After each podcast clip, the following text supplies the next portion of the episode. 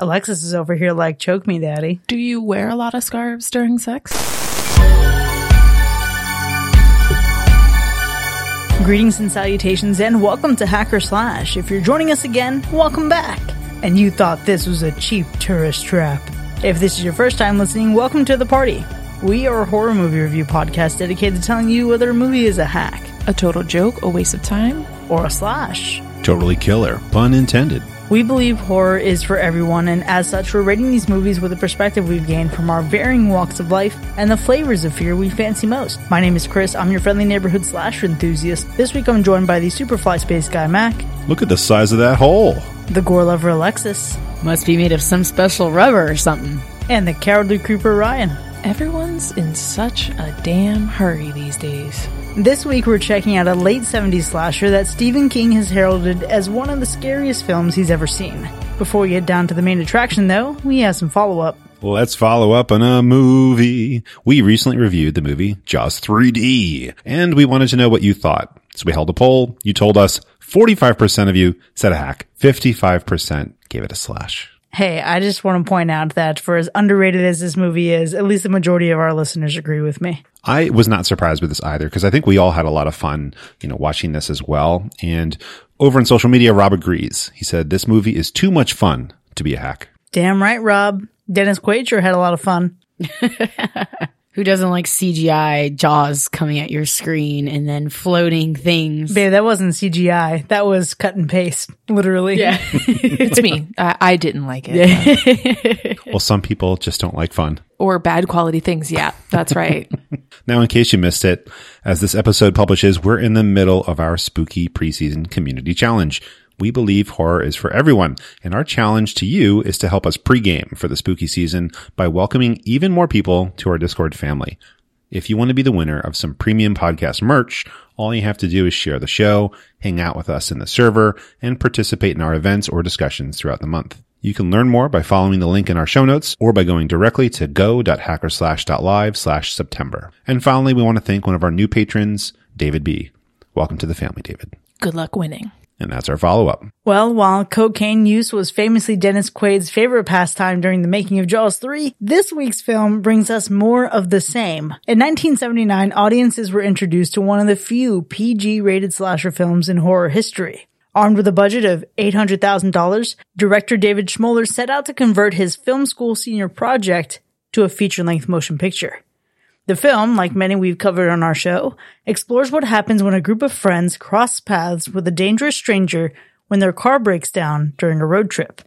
This week, we're talking about Tourist Trap. Who's seen this one before? You know, I was thinking about it. I, I hadn't seen House of Wax. Oh, sorry. We're, we're sorry. We're talking about Tourist Trap. I haven't seen Tourist Trap. Hadn't heard of this movie. Of course, this was my first intro. You know, it's it's 19 almost 1980s. It's right in that spot of movies that I never know anything about. Thanks for the laugh. That was my joke. well, I, Matt, you almost got Mac and I for a second. I looked straight at you. I was like, she saw this out of everything. So somehow I've never heard of this, but it kept coming up on the list on movies for us to review. And I don't know how because it was just on my mind and I've seen it in a lot of places within the past few months. So don't know why that is, but somehow it looked interesting. This is one of those movies where I go, mm, where did Alexis and Chris find this? Chris has the answer. So it might be because over in our Discord, our patron Amber actually suggested this movie. And this is, I think, one of her comfort horror movies. And correct me if I'm wrong, Amber. I think it might be her mom's favorite horror movie. So it had been mentioned recently. And I actually watched this movie for the very first time a few weeks ago. So I hadn't seen it prior to that, but I was pleased to see that the same producer from Halloween 1978 was involved with this film. I actually didn't realize that until you just said it. But I also didn't know anything about this movie until we basically until I started hitting play. You know, I had not heard of it until we saw it on the list. Maybe that's my bad. But I also like going into this didn't watch any trailers. I didn't read a synopsis. I didn't want to know anything about it before I, I started watching it. Um, the only thing I saw was like a screen capture, probably from when I was about to hit the play button. And honestly, I kind of expected it just to be like a low budget, bad acted film from the 70s. I think that's a fair expectation, Mac. This is something that hearing how nostalgic some folks are for it, I expected it to be of a particular level of quality, but I also knew that there would be a lot of obvious parallels between House of Wax and the Texas Chainsaw Massacre. So I went in with an open mind, expecting something that I've already experienced before, but I was hoping, not necessarily expecting, I was hoping there'd be an added dose of originality. So I kind of went from like a Mac perspective where I didn't see anything beforehand. I didn't, you know, even read the synopsis. All I saw was that really creepy mask when you when you look for the movie.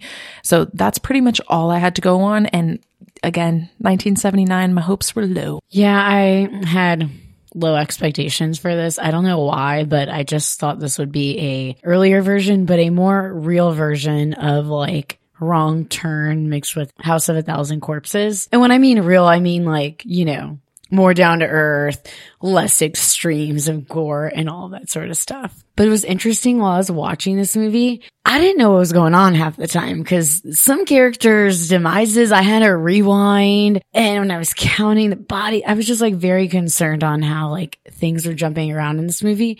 But it did hold my attention surprisingly. Yeah, holding attention is one way to put this film. And I think the other way is similar to another movie we've seen recently. My attention was held up until the third act, and I was like, all right, I'm not having a bad time, but I feel like you've overstayed your welcome just a little bit. And one of the things that I, I noticed myself feeling was those notes of familiarity that I expected, but also tension also questions being asked, not necessarily why would you do this, but rather, hmm, there are options for how this movie can play out. And I was expecting minimal options. So I found myself actually entertained through the majority of the movie. I feel like my biggest thing is I, I kind of like Alexis. There were some parts of it that I kind of it didn't necessarily know what was going on. I don't think a lot of it was like deep uh, convoluted twist or anything, but there were just some things where it was like, what are you guys trying to do? Like, what am I supposed to be feeling? I guess one of my big feelings was confusion. And then once we kind of got to the point of like understanding what was going on a little bit more, I felt like I didn't care that I knew. like I didn't care that I finally understood. But at least I will say there are some entertaining things happening that that kept me in the loop of this movie a little. I don't know that I feel the same when watching this, it was kind of a struggle for me to make it through the 90 minutes. I wasn't like bored or anything like that. It was just kind of tough because there's so many choices that the filmmakers made where I was just like, but why did, why was that the decision you went with? I feel like this could have gone one of five ways and you picked like a sixth wrong choice. And so like a lot of it I spent kind of laughing at the movie versus like really being able to get into it sorry, I need to add another important feeling that I felt through this, which was creeped out. This movie has creepy energy and not scary creepy, just creepy. Oh, okay. Well, I am same, same, but different because I found this movie to be creepy in the way that there are moments that are actually chilling. Some of the words that are used and some of the voices that we hear, pretty eerie. And I wasn't expecting that. I think one of the other big surprises, Mac, is I, I was laughing too in this movie, but in moments where I wouldn't say that it was unintentional comedy, but I think it aged into not not camp, but I think it did age into comedy. Like there's a moment where someone's like, "You can't get away, Mister," and then someone's crawling out of the window and back, and it's cinematically beautiful. But there's just little moments that just made me chuckle, and I found that really surprising for a film of this like level of seriousness.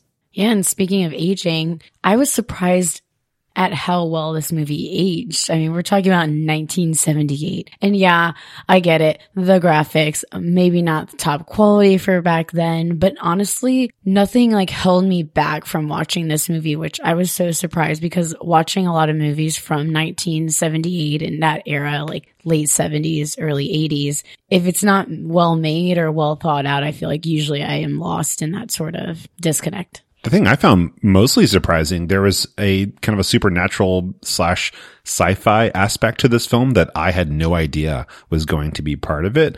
And that kind of spiced things up and made it a little bit more fun and, um, was really kind of an unexpected twist for me. And I mean, you can do it and make it disappointing, but I think they, they did it in a way that like brought some, I don't know, it brought some interest to a character where there might have otherwise been none. Oh, for sure. That element of the movie was one that I thought had already been mechanically explained without having to lean into like a supernatural or supernatural adjacent kind of direction. And I found that as we realized the direction that those kind of interactions took, I found myself being less frightened or less tense or less creeped out.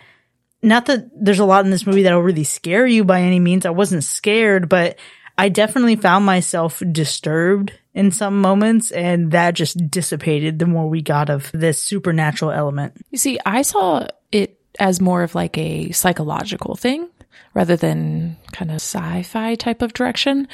And for me, I think it contributed to the creepiness. But again, like I said, I, I didn't find it to be scary creepy. I just felt like I was watching a creep. And I don't know. I don't know why it's different. Maybe it's because it's so old. It didn't feel like it had an immediate like threat to me or something, but I didn't find this to be particularly scary. I think a lot of those moments that were supposed to be really creepy and, and supposed to kind of freak you out a bit mostly came off as silly to me. And I think there are some scenes where you mentioned, Chris, that some things almost turn like to comedy, but like not on purpose, but not really camp. And that was a lot of the moments that were, I think, supposed to come across as being scary. Y'all, this movie had me jumping so much at the jump scares. I was freaking ridiculous. And it might be because I had my beats on and I was watching this on my phone. So I had it pretty close and I had the volume up pretty loud. But I literally dropped my phone a few times because of the loudness from those jump scares. Okay, headphones will increase the fright value of a of a scary movie all the time. And if you have that weird uh, mannequin animatronic thing, the, it's not going to go well for you during this movie. No, I mean, and you guys hit it on the head. Like it's more a creepy vibe than it is actually scary. But let me tell you, puppets, mannequins, anything like that. I don't care what level, whether they're not doing anything or they're doing all this stuff, they're creepy either way. I think Peach would, would definitely agree with you. I know he would. The automatonophobiac himself. And I do think some of that fear that you could feel in this movie based on those kind of triggers does lend itself to notes and memories of other movies we've talked about, right? So looking down the list, and I'll get to that list in a little bit so that we don't spoil the movie for, for those of you who haven't seen it yet. There are so many episodes of this podcast that you could run through to pregame for Tourist Trap. This would be like if an AI made a 70s horror film based off movies we've already reviewed. It does enough that's different to stand out in my mind. So it's obviously similar to a lot of things, but this is somehow still an entertaining watch that stands on its own two legs. I think if you're a fan of 70s horror and it's kind of its own genre in a way within, within horror, but, um, I think you're going to see a lot of checkboxes like checked. And that's why it seems so similar to so many other movies. I mean, there's just like a lot of, you could, I guess you could say like cliches that come up, you know, road trip, car breaking down, random person, we'll get into more spoilery details later about why this feels like so many other movies. But, um, I think the thing that surprised me about how original this feels is I'm thinking of movies this reminds me of that came afterwards, specifically one that the director worked on, um, Puppet Master. And like, I'm watching this thinking like, looking at these mannequins, this reminds me of Puppet Master. Like, that's ridiculous. But Puppet Master is like 10 years later and made by the same director. So it makes sense why there's like that, that hint of it. I bet it specifically reminded you of the Leech doll from Puppet Master. Oh, 100%. That is a great call out. I'm total opposite. Every movie that I thought I referenced, all the movies came before it. So it made me feel a little bit better. You know, obviously Texas Chainsaw Massacre, Carrie and stuff like that. But you're right, Chris. It just has this edge that's, it's different. It sets it apart. It's not like I felt like they were just using another movie. They were just taking elements from Texas Chainsaw Massacre or Carrie or House of Wax. But they did it with a twist, which I do appreciate, and I do give it credit for originality. Yeah, I'm gonna have to defer from this one. Uh, this gets no credit for originality for me. It feels like all those other things, and that that's pretty much the end of that thought for me. Like I, I don't really have anything else. There's no, it doesn't have an edge or something that makes it feel different to me. It just the entire time I watch this movie, it just feels like through the entire watch, it's something I've already seen and it has like a level of predictability that confirms the things that I've already seen. And it, yeah, no originality for me. I do wonder though if you would have felt any different had you seen this movie earlier in life and then all these movies just reminded you of it because I found myself angry as hell at myself for not watching this before ever seeing the modern remake of House of Wax. And yeah, there's so much that contributes into like the predictability of where this movie goes. But there's also enough that's different that makes me think, okay, there are three different paths that this scene can take in terms of its direction. Which one is it going to pick? And there was a prediction that I made earlier in the film that ends up being true as we get into the third act. But it was only one of like three different possibilities that I considered for, you know, what was ultimately going to be the motivation or the antagonist in this movie. But I will say that the more it cements itself into that reality, this movie fell apart in the third act and the ending was far and away of a different caliber and different quality than the rest of the movie. And I do not mean that in a positive way at all. Oh, the ending was so bad. I literally had to laugh out loud at it. The final shot in particular, it was just like a deliberate joke. It was so bad. I guess I didn't take it that seriously. I was just like, oh, how funny. I don't understand why this would be the final shot. I didn't hate the ending. I mean, I thought it did take a step off, you know, a different path that it was taking before, whether that was intentional or not. But I guess I just didn't have so much invested that I was like, this is an interesting ending. I don't know. I appreciated it. Chris, you said it could have gone multiple ways. I thought you were talking about the ending, which to me, it could have gone one of three ways. The way it went, I don't, I'm not hating, not hating. I am. It didn't really seem to go away to me. I mean, like, yeah, sure, there's like something that happens, but like generally, I didn't really understand like what we were trying to do, like what was trying to be achieved.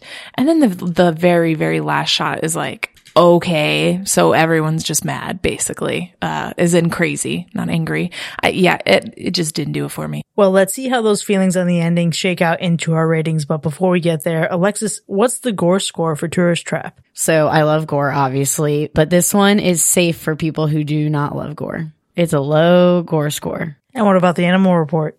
Yes, we are all good on the animal report once again. Well, let's go ahead and get into our ratings then. Tourist Trap from 1979. Was it a hack or a slash? It's not the best movie. I think it lacks the personality of the director's later success, Puppet Master. Um, I just feel like it's too many ideas squeezed into a short time without really executing enough on, on one for it to truly stand out. I think far too often it crossed the whole like accidentally a joke line. And that for me oh, was cemented by the ending. The ending made this a total joke in my mind, and thus it is a hack. I will counterbalance you. I'm giving this a slash. This isn't the best movie I've seen. Was I paying attention to other things I was watching this? Yes, but I appreciate what this movie did. And I don't know if it's Chris giving me these opportunities on the podcast to watch movies from the late 70s, early 80s, but I just have a new appreciation for this. And I love the fact that movies I've seen that I like today came from this movie and this movie paid tribute, it seems, to previous movies that I enjoy. The antagonist gave me all the creeps. And while the movie, like I mentioned, wasn't that gory, these weren't typical slasher kills, which I can appreciate. So although it may have not been the best movie, it definitely wasn't a waste of time and I thought it was a good ride. So I am going to defend something that happens on the podcast here. Every once in a while we'll say, you know, maybe I was distracted while I was watching this movie. And, you know, sometimes it's our own fault because we're humans and we have a lot going on. So sometimes you are distracted doing things. This movie wants you to be distracted because it doesn't do anything to make you pay attention to it. I mean, every part of this is just like not appealing. As I was watching it, I was like, there's too much time for my brain. Like there's too many other things that could happen that I don't know. I, I guess I felt like not a lot was going on in this movie and I did not care about the backstory of the bad people in this movie at all because it kind of took me on a journey that that I wasn't enjoying, I think. So then when we get there, I felt like it was a long journey and the destination was a tourist trap. I felt like I was in a tourist trap, which maybe, you know, maybe that's a, a meta thing that they were doing, but I don't think so. And I am going to 100% admit that I am tainted watching this movie because of how many times I've seen the remake of House of Wax. 100%. No, no doubt about that. But I can't do anything about that. I'm a human. I watched this in 2022. So this movie doesn't age well for me. And unfortunately, it does feel like too many things that I've seen. And, you know, maybe that's my fault because it comes too late in my movie career, but it is what it is. This movie's a hack for me. It's not a bad time, but it's not a good movie. So this movie has a lot that's happening within it. I said earlier that it felt like an AI took a spreadsheet of all the movies we've ever reviewed and then made them into a 70s slasher. If you were to build this movie as if it were a cake, you do it with equal parts House of Wax with Texas Chainsaw Massacre. You'd add a dash of Phantom of the Opera, a hint of Halloween, and a heaping spoonful of Carrie. And that takes a lot of good things from a lot of good movies. And in this moment, sometimes the product is great and other times it leaves much to be desired. It's kind of like accidentally adding a little bit of salt to a cookie and you think, ooh, I'm going to really do something special. And then sometimes it just tastes bad. But thankfully, the majority of this movie was a fun time. For me to be able to watch a late 70s, early 80s slasher and have a question or identify possibilities that the plot can go without being 100% certain about the direction that it's going, I think that's an achievement in some ways because this movie dares to do a lot and it does some shit that's completely wild that I'm not into, but it does a lot that just makes for a good time. So it's a slash. And with that, we are split down the middle on Tourist Trap 1979 with two hacks and two slashes. Now, you can find this movie so many places online. Shudder, Peacock, Tubi, YouTube. Go check it out. Then join us in the second half so we can break down the scores together. We'll see you in a bit.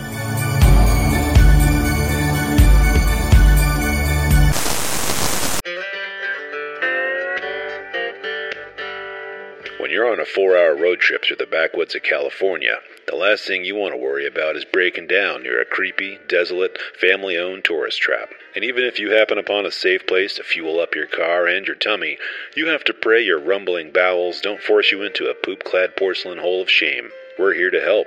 Molly's Roadside Oasis is the cleanest, safest, and friendliest roadside spa you'll ever see always stationed on the sketchiest, most remote stretches of road. And if your sturdy Jeep's engine decides to take its first dump in the middle of the sticks, we'll tow you into a Molly's Roadside Oasis and you can pick up one of our refreshing beverages and ready to eat meals while we get your two ton steed ready to roll down the road. Now at every counter, our patent pending non slip tube tops so you can stay cool cruising in your tube socks.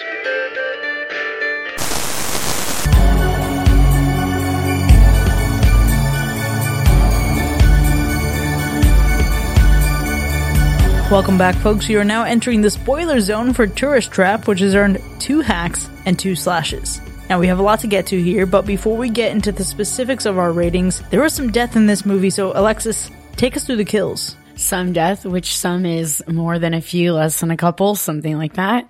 We have six in this movie, which is not surprising. I mean, your cast is pretty small in this movie, but not a lot of gore either. I don't know. You'd think I'd be unimpressed by this movie because of that, but I thought, you know, one kill in particular, Eileen's, was, you know, being strangled by a scarf. Honestly, could go to, to one of two do. It could be a sex act gone wrong. It could, I I mean, I don't know. Something was about to happen with that scarf. The way it was portrayed throughout the beginning of the movie. Alexis is over here like, choke me, daddy. Do you wear a lot of scarves during sex? I don't even wear a scarf, but it seems cool to just be naked and wear a scarf. Does it? I don't know. Seems like a vibe. That kill in particular was interesting to me because it really showed off the whole telekinetic thing. But the effect of the actual scarf, like strangling her, it, I couldn't tell. Were they pulling it with, with like wires or was there just like some kind of like metal rod that made it look like it was kept taut? It was definitely telekinesis. Duh. Well, I know that, but like in real life though, you know what I mean? Um, I have no clue. No clue. But I did think it was interesting Becky's death. So the way they achieved that was they had a block of wood that was like taped behind her hair and then a knife was attached to wire that was thrown at the back. So essentially, once it was thrown, the knife got stuck into the block that was behind her. So to me, that seems like not that I'm a practical effects guru, but to me, that just seems obvious. Like put something squishy in the back. I actually didn't even imagine how they achieved it. You just thought it went through her body? No, I just thought like, okay, that's a cool effect. That was my favorite kill though, because I think that was one of the most like satisfying, like ka-chunks. You know, when we get the pipe in the beginning, it's a silent scream at the same time. And it, it was kind of just as hollow feeling as the pipe. But I feel like with Becky's at least, you get a nice thud because there's also like the cat and mouse that leads up to it. And then you get that solid kerchunk letting you know like it's, it's game over and she's, and she's going down. Uh, but it was, it was a really good effect. I feel like it landed. So I'm assuming the practical effect would be the same. They probably tied wires or something to the scarf per se. But did y'all have a favorite death in particular? Ooh, mine is definitely Tina's death. Now, I know that we're not super emotionally invested in her since she's not a part of the core group, but truly the narration of her death was absolutely chilling. Him telling her what she was going to feel, what the impact of the plaster was going to be, to narrate it and really just give her a play by play, to tell her about the heat, to tell her about how she's not going to suffocate, even though it's going to be difficult to breathe because her heart's going to stop before that happens. The, his voice and just seeing her body reacting to it was so chilling. And it's actually one of the most disturbing deaths I've seen in an older horror film. Yeah, my question is he says you're not going to suffocate, but you won't be able to breathe. And is the lack of breathing not the definition of suffocation? Is that not exactly what that is? So he's basically telling her, right, that before you ever die of suffocation, the fright is actually going to kill you via cardiac arrest. Like your heart is going to stop because you're so afraid of what's happening. And I think he even mentions that like the fright is what's going to kill you. So before, you know, your lungs give out and you can't get oxygen to your heart, your just heart's going to explode because you're so scared. Well, needless to say, that was a bit heavy-handed for me. I felt like he just went, he just was, was doing a lot with narrating that kill. My favorite kill was, uh, you know, a bit ironic, the impaling of a man named Woody. Cause that's funny. And the specific reason that I love that kill is because it went silent. There was a lot of noise happening right before that. And then we get the sound of drop, drop. And you're like, what is that? And then you realize it's literally his blood pouring out of this pipe. So basically he's been tapped like a friggin' maple tree and he's, his sap is coming out, but it's, uh, you know, it's blood. It's gross and it was great. I loved it. I also love that one too. And it was a build up for me. And you're seeing all these like mannequins and especially that first one just pops right up. And let me tell you, that was the first jump scare for me. I was like, holy crap. And then I'm like, what the hell is going on in this? It was, it was very puppet mastery. I'm like, are they alive? Is someone behind them? Like, what the hell is going on? And then his arm stuck. I'm like, who the hell is grabbing his arm? Like, there was just a lot going on in that scene. And it gave me really high hopes that I get some gore because there was some blood trickling out of there. I was like, all right, first kill. I'm ready for this. Ready for the blood. Didn't happen. It was still okay though. But what got me was the repercussions of this. So then later on the movie, one of my favorite visuals of this is all of the wardrobe and or masks that our antagonist is using, specifically Woody's. Woody's looks terrifying the first time you see it. There's a tongue. Is it his tongue or is it, you know, the killer's tongue? Not sure. The whole tongue thing was getting me. But I also freaking loved the wardrobe in this movie. I'm a fan of bodysuits and high-waisted jeans. I feel like they should stay in fashion. These women were on point in this movie. I loved all of it. Even Molly's, you know, very white prairie looking dress. It was a hit too. Loved it. You know, that really leads me into my favorite visual element in this movie, and it's Becky. That chick is hot. She was great to look at the whole time she had a nice little outfit on. And I, and I was thinking her outfit really transcends time, right? Like she's doing this in 1979. And sometimes we have old wardrobes and you're like, what the heck is this? But I'm like, I, there's a chick somewhere today wearing this outfit, but truly Becky's hot. Alexis earlier said the dirtier she got, the hotter she got. Very true, which is weird, but still true. I love that you both focused on the characters for your favorite visuals because that's really not what did it for me. It was, It did it for us though. it did, it did. I was not a huge fan of the antagonist and, and the look. I think things should have been really kind of pared down. I think the mask is very effective. And I think one, two, maybe three masks, kind of like, kind of like we've seen in like Black Phone. I'm, I'm down for that, but the constant changing, who's a mannequin, who's not, who's the bad guy, who's not, it was, it was a lot. I like simple stuff and the things that did it for me visually, the Jeep, number one, Ooh, good right? call. Classic Jeep. Love that. And then number two, like the whole like lagoon waterfall thing. That was super cool. That's a great location, especially for scary times. Cause anytime there's like a really beautiful spot, horrible things need to happen there. And that makes things really interesting, like the beach with Leo DiCaprio. You know what I was thinking about that Jeep?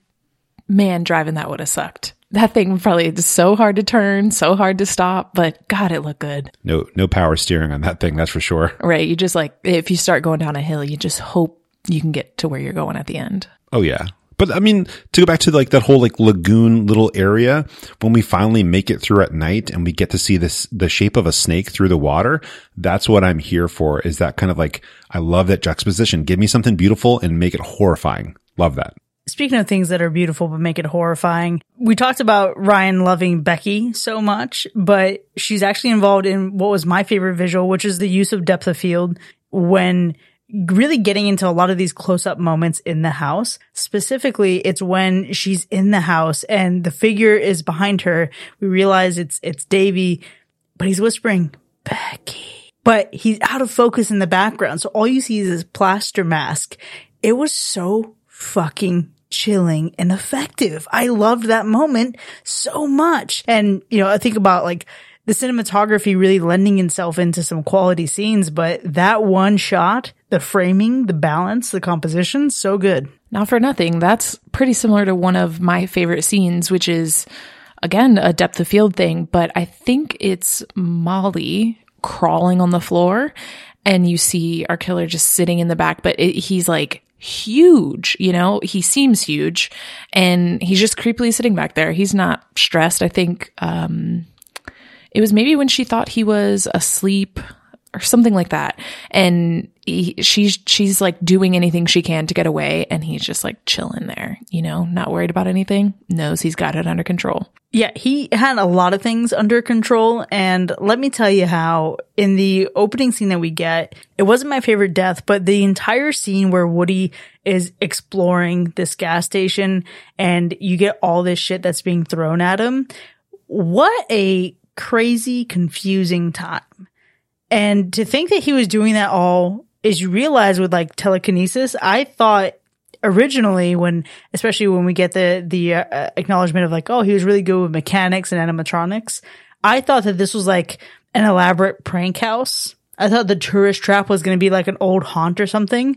Yeah, that giggling doll, the locking door, the opening and shutting window, uh, the doll heads just like cackling and laughing sinisterly it was just so creepy. And, and oh, Orion, you talked about him being like tapped like a maple tree, which is hilarious. But one of the most hilarious things about that moment was where one door closes, a window of opportunity opens, and it just got fucking goofier and goofier from there. That is, I think, a moment from this movie that really stands out as like highlighting the entire experience of this film. It's great. It's creepy. It's kind of fucking funny at some points. It had a major Sam Raimi vibe to it very Evil Dead 2. And, and it really threw me off. And then like, that's the thing where I, I got some feelings of like Puppet Master from the way that the, the dolls and the mannequins like really showed up in that scene.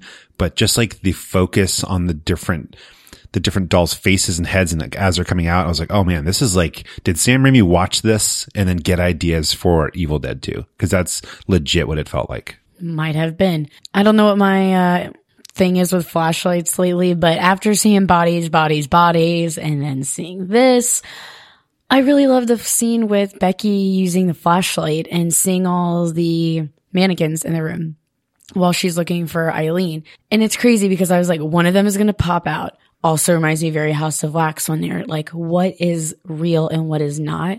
And these mannequins, some of them look like obviously like something you'd find at Target or something, but some of them actually look so real. So I think I just had a super tense time watching that. It was just one of them's going to pop out. What's, what's not. And I just love the thrill of what is that going to be? Also why I don't like haunted houses because that shit also scares me in real life. Yes. I mean, haunted houses aren't scary, but we've talked about this. Mannequins are. I do want to shout out like one more scene from this movie that I enjoyed a lot, which was the dancing with the wife. And you see Molly watching it and they keep turning from to from people to mannequins and kind of back and forth. And that's where I really got like the kind of psychological element of it where it's like is it in her head that these seem like real people cuz it's right after she thinks that the woman's like wiping her face and she's in bed, right? So I really enjoyed that, that bit of like what is really going on rather than just the sounds and, and everything coming from the mannequins when they just seemed like mannequins. My favorite scene is really one of simplification. And like I mentioned earlier, I think this movie tried to do a little bit too much and didn't go too strong on, on one or two things.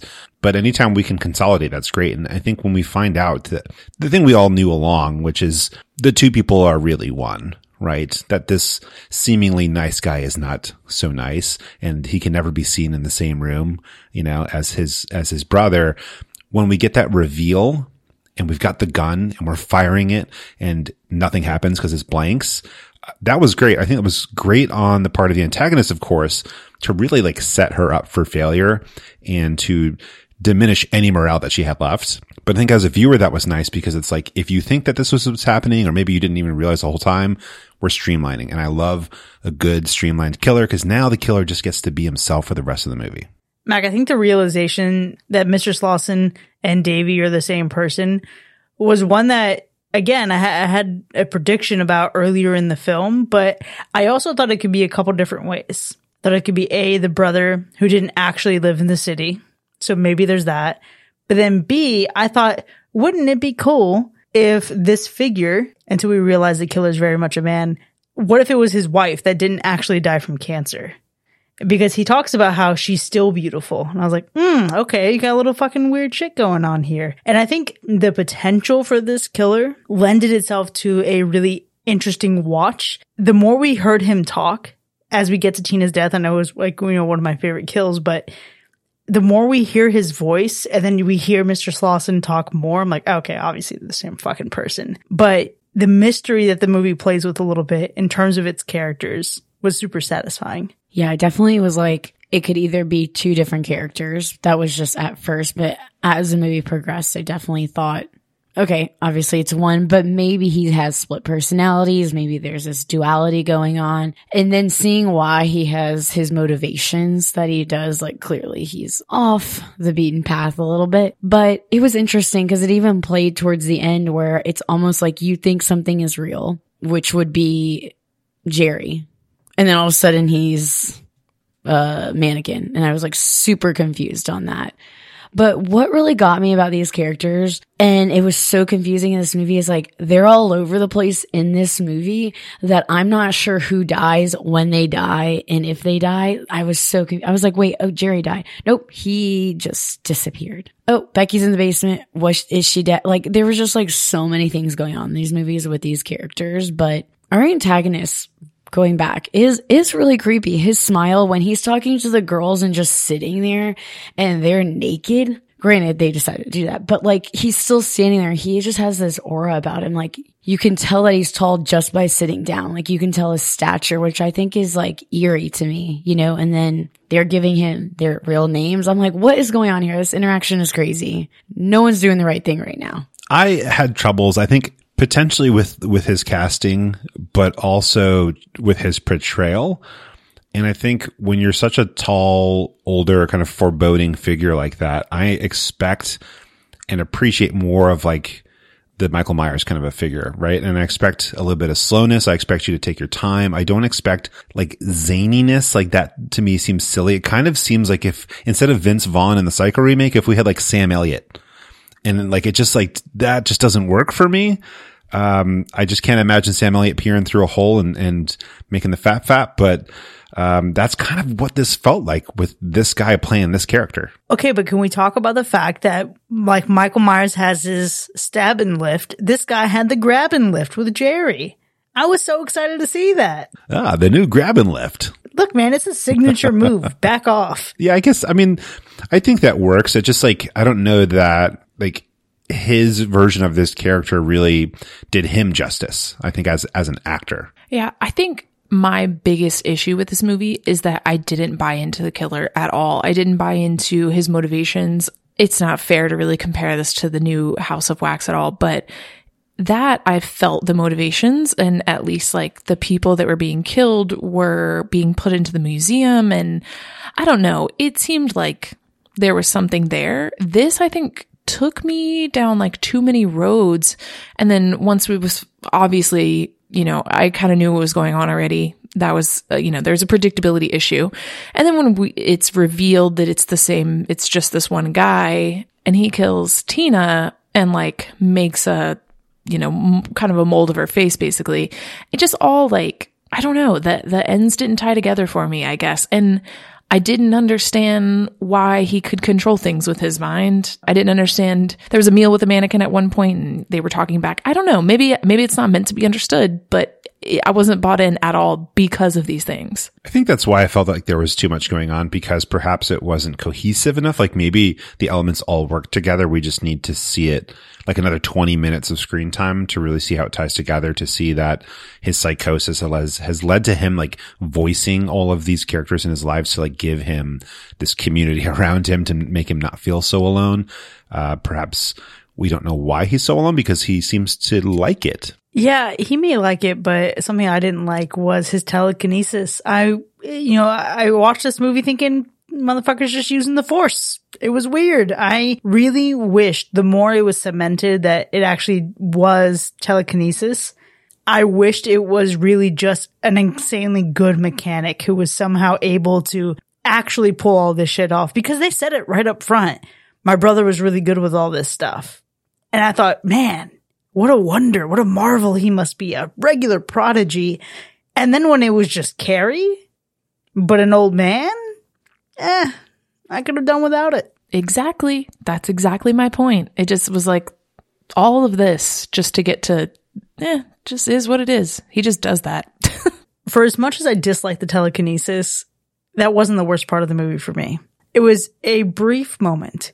And it was when we crash into a mannequin and all of a sudden the mannequin has glowing green eyes. What?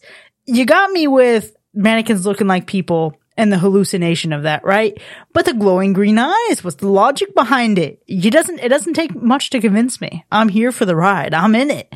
I'm in the tourist trap. I've paid the price of admission. But yet, the eyes reminded me of the character Reptile from Mortal Kombat. It was the quickest flash and it brought me right out of the movie. You know what brought me out of the movie though were the damn synthesizers.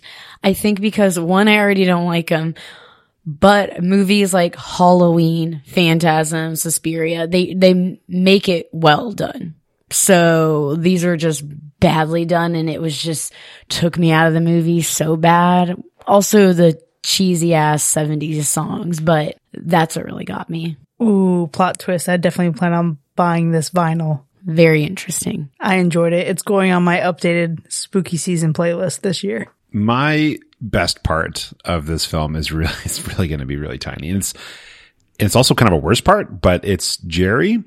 And at the very end, when we get that moment where Jerry like breaks in for the rescue, and then it's like, oh, he can't rescue because he's not real. And then we get the arm rip off revealing that this live human is actually a mannequin. And then suddenly we realize it's a mannequin. That was honestly pure camp.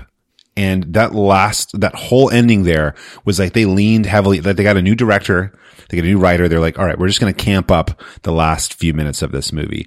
And, and I liked it because it made me laugh and I needed at least some kind of emotion at this point. I had been laughing at the movie like here and there, but that really, just that last few minutes just cracked me up. And that was the, the, the icing on the cake was that moment was absolutely pure comedy. The effects to pull that off were fantastic. There was a few moments where the effects were quite good and we had transitions between human and, and mannequin. And I thought that part was hilarious. And, you know, I think maybe sometimes I seem like I don't want to have fun when I watch movies, but that was a moment where I was like, oh my God, it's so funny. He just rips his arm off. Like, if it was a mannequin, that's what you do to prove that he's a mannequin. I enjoyed that. Although I, again, we were already to the point where nothing in this movie mattered to me, but I thought that was funny. I'm going to first say a worst part because that's the game I like to play here. The worst part of this for me is that I feel like the whole time I was just watching Mr. Slausen be a creep and not be like a killer. Like, I don't know. I just felt like I was like peeking in on like his personal affairs at home being a creepy man. And I don't know why. I don't know why that's this more than anything else. We have a billion movies we've watched that are creepy old men that only want to talk to the women and only want to kidnap the women and whatever. I don't know why, but it was creepy. I think partially because it started with them naked in the little lagoon thing. I didn't enjoy that. I'm going to give a, an ironic best part here because I really can't think of anything else besides Becky. And the best part for me is going to be that ridiculous scene at the end of the movie with the Jeep and all the mannequins in it. It's like she decided that if she took her friends as mannequins to the hospital, someone there could turn them back. And you know, with this movie, there's a chance that that logic of taking your mannequin friends to the hospital to get them switched back, it might work because the rest of it was illogical. That might as well have been, you know, is there a sequel that I don't know about where that happens? Maybe. Okay, maybe this movie is actually the prequel to that movie Mannequin, where a guy falls in love with a mannequin. Maybe this takes place in the same universe. Maybe that's the reality of the situation. I mean, they are just ripping off other movies the whole time and Halloween 2 is in a hospital, right? So there you go. That gives them a reason to do it. So there we are. Let's go. We can make this movie. I will say though that the end shot and the quick zoom in on it, like we've seen in so many other movies, the, the weirdness of it, the hilarity of it, it all diminished its rewatchability. This is the second time I've watched this in recent weeks. I do plan to see it again, but not for a very long time. I fell into the trap once, and you ain't you ain't gonna trap me. I oddly enough might watch this again. I'm not sure why, but I think it might be because of all the references to all the other movies. So I feel like maybe I'll do a watch if I'm not watching, you know, Saw for the millionth time again, but that's my comfort watch for sure. But I would definitely watch House of Wax, Texas Chainsaw, you know, all of those and then watch this again and probably have a better appreciation. But I think I'm learning from Chris. I need to watch it, probably have a little bit more extended time before that second watch appears. My mother raised me never to fall into a tourist trap. We don't like tourist traps. We don't spend our money or our time at tourist traps. Therefore, I will not be watching this again. I already did her wrong once by watching it anyway. Okay. All right. Well, let's see if we can get you on your way out the gift shop with Max Factor Fiction. Number one, Oh Becky. Tanya Roberts thought it'd be a great idea to run through the woods on her bare feet. You know, for realism, really showing the pain and fear of her character. I'll go fact, those feet were dirty. I'll go fact. This is a fact. I don't know if it helped, but it sure did tear up her feet. Number two, Chuck Connors, as an established Western movie actor, was reluctant to join a horror film, but was persuaded after viewing the director's original short, which this film was based off. Fiction. Let's go fact. This is a fiction. He apparently thought this was going to be a good role to start to reinvent himself as a horror movie villain. Mm-mm. No, not a, not a good choice. oh, Chuck. Number three, the director continued to waffle on the telekinesis idea during writing as he felt it might be too similar to Carrie. God, it is so obvious that he waffled. What a waffler. It's a fact. Obviously, a fact. Fiction. Ah. Originally, the mannequins were just going to be haunted, but a producer suggested telekinesis at the last minute. Jeez. You should have let the producer waffle on that and keep that idea. All right, Chris mentioned this earlier good old cocaine. The set of Tourist Trap was such a 70s cliche that cocaine use was all the rage. At one point, a first AD walked on set and got hit in the head by a baggie of coke that fell from a lighting rigger's pocket. Too many details, and I'm feeling more of an LSD vibe here, so I'm going fiction. I feel like these people are professional during the day, maybe not at night, so I'm saying a fiction. This one is a fact. I feel like Chris set you up for success on this one. You just didn't pick it up. But good old Western bad boy himself, Chuck Connor, supposedly used it a ton, even though he was out there playing Mr. Square in anti smoking ads. That sounds about right. Sounds like what actors be doing sometimes. Yes, it does. And that's been Factor Fiction. Well, there you have it, folks. Tourist Trap from 1979 has earned two hacks and two slashes. Now, we certainly had a robust discussion here, but it doesn't end here by any means. We want to know what you think. Do you think this one's a hidden gem? Perhaps a lost oasis? Let us know. You can join in on the conversation by hanging out with us for free over in our Discord. Click the link in our show notes to sign up. If you've enjoyed listening to this episode, consider becoming one of our patrons. Visit patreon.com slash hacker slash to enjoy more of the show with early access, extended episodes, bonus content, and live shows. We'll see you next time, folks, and remember, If you're thinking of wandering around outside, I wouldn't if I were you. Bye.